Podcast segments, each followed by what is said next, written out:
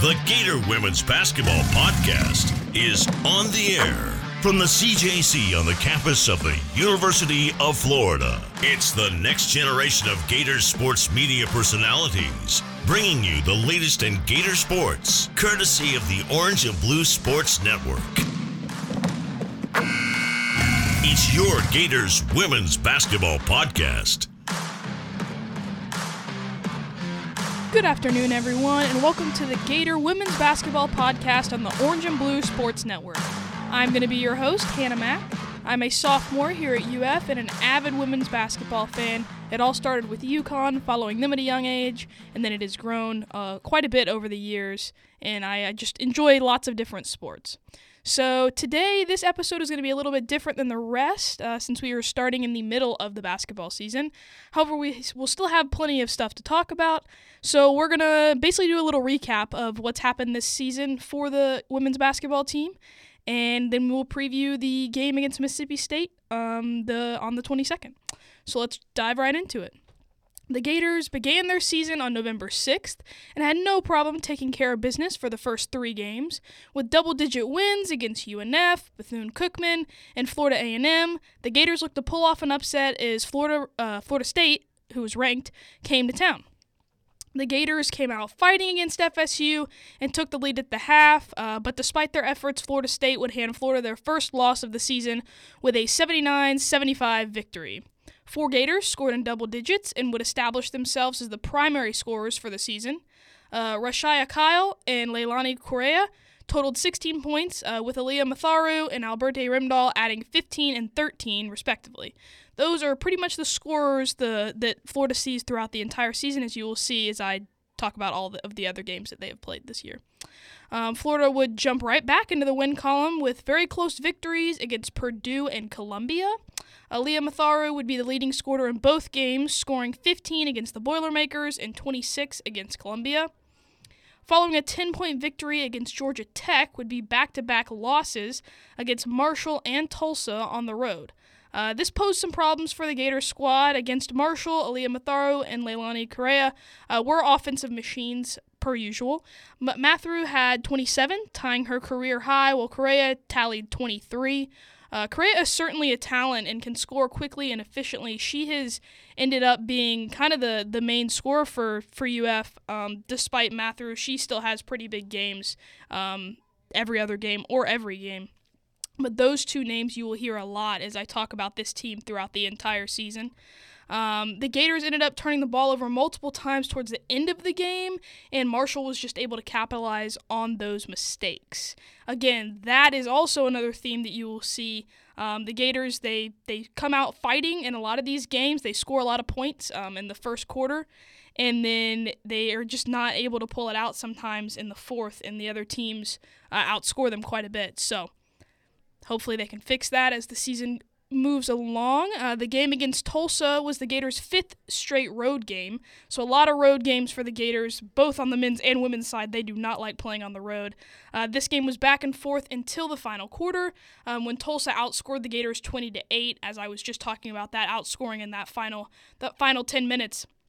Despite having three players in double digits, there was not a player that stood out really on the offensive end during this game, and this raised a lot of questions on whether or not Florida can close out the games. Uh, this was kind of the first game that they saw some issues there in the fourth quarter. Um, they had kind of flown through the season pretty well uh, up until this these losses against Marshall and Tulsa. Um, Florida's response would be absolute domination over Gardner-Webb.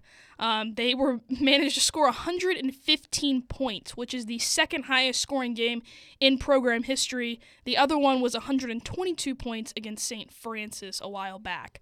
Um, six Gators were in double digits, and the team looked ready to turn things around from the prior losses.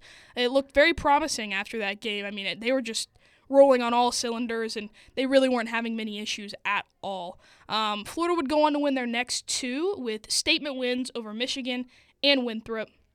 The Gators would need this momentum heading into SEC play. Of course, their first game, it, it couldn't be an easy one.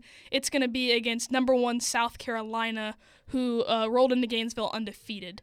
um, South Carolina, they would come out uh, on fire and put up 32 points in the first quarter, which is not a surprise. Um, this is Dawn Staley's squad. She has she knows what she's doing with that team, um, but it, it was just absolute domination in the first quarter. 32 points is quite a bit, and uh, Florida was able to cut the lead down a little bit before halftime. It was 11. They were South Carolina was still up 11 heading into halftime, uh, but they were were able to cut that down, which was once almost a 20 point lead uh, that the Gamecocks had over the Gators. This was thanks to Leilani Correa. Correa was scored 28 against the Gamecocks, and this was kind of her, I don't want to say breakout game because she has been a consistent scorer for the Gators, but this is kind of her breakout game in regards to SEC play. Many teams would realize that she is going to be uh, a problem, and she's going to consistently uh, come up with heroics on, on the offensive end of, of the ball. Despite her standout performance, this was not enough to tackle South Carolina, and they would start SEC play with a loss. Um, Florida would be on the road for the next two SEC matchups against Vanderbilt and Tennessee.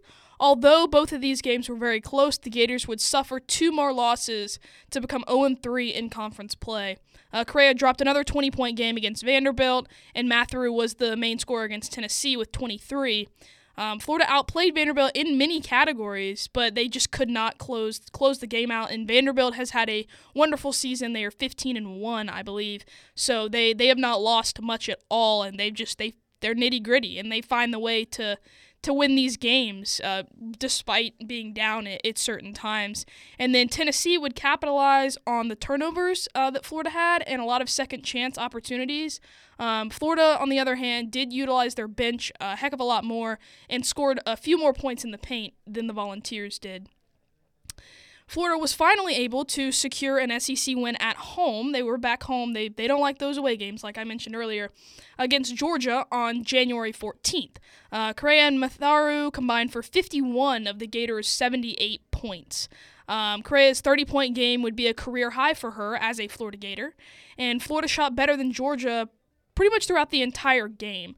Georgia did not make a push. Uh, Florida was ahead for pretty much the entire game until the fourth quarter, um, and they they still were able to keep that lead. But Georgia made a quite a large push. They had a 26 point fourth quarter. Um, the Gators, like I said, they were able to hold on and take the victory. This was a huge shift for the Gators. They, they really needed an SEC win, especially in a situation like this where it ended up coming down to that final quarter. Um, that is that is certainly good momentum heading into the next game, and we have made it back to present day for the Florida women's basketball team. Thank you guys for sticking along and uh, listening to the entire entire season so far. Um, the Gators are 10 and 6 overall and 1 and 3 in conference play. We're now going to look at their next couple games over the span of the following week. They are going to take on Mississippi State on January 22nd. The Bulldogs are 15 and 4 overall and 2 and 2 in SEC play. They are on a two-game win streak heading into Gainesville. JerKaila Jordan and Jessika Carter are two offensive threats that Florida will need to look out for heading into this game. They average 17.3 and 15 points respectively. I do think these teams are both pretty evenly matched, and it should be a very back and forth game. This is a great opportunity for Florida um, to not only solidify themselves as a, as a fourth quarter contender and to prove that they can pull off those games in, in crunch time, uh, but to also solidify themselves in the SEC and start to to have a bit better of a reputation there. Um, this is a great, great step in the right direction if they can get two SEC wins in a row.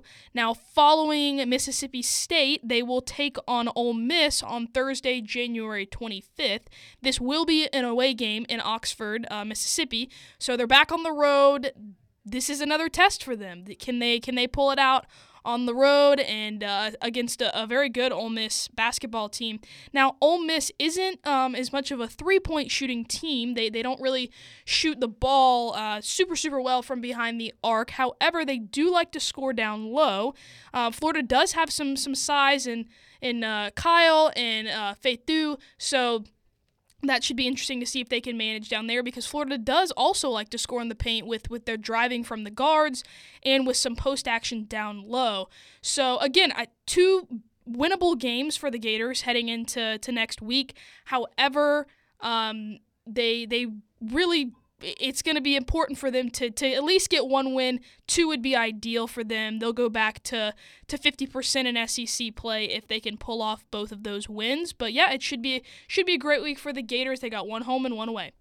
Alrighty, thank you guys so much for listening and uh, sticking with me as we recapped the Gators season so far. We have a lot to talk about on the podcast in the coming weeks, and it should be should be a great time. We're gonna have some fun little segments, possibly some guests, and yeah, it, it a lot of basketball to cover. So, thank you guys again for listening. You can follow the Orange and Blue Sports Network on Instagram, Twitter, and YouTube. The handle will be at OBSN Gators on all of those different platforms. You can also find my handles on Twitter and Instagram. On Instagram, it's going to be at Hannah with an HMMO8. And then on Twitter, it's going to be Hannah Mack, M A C K 03. All right, tune in next week as I will recap the women's basketball games after they take on Mississippi State and Ole Miss. See you guys later.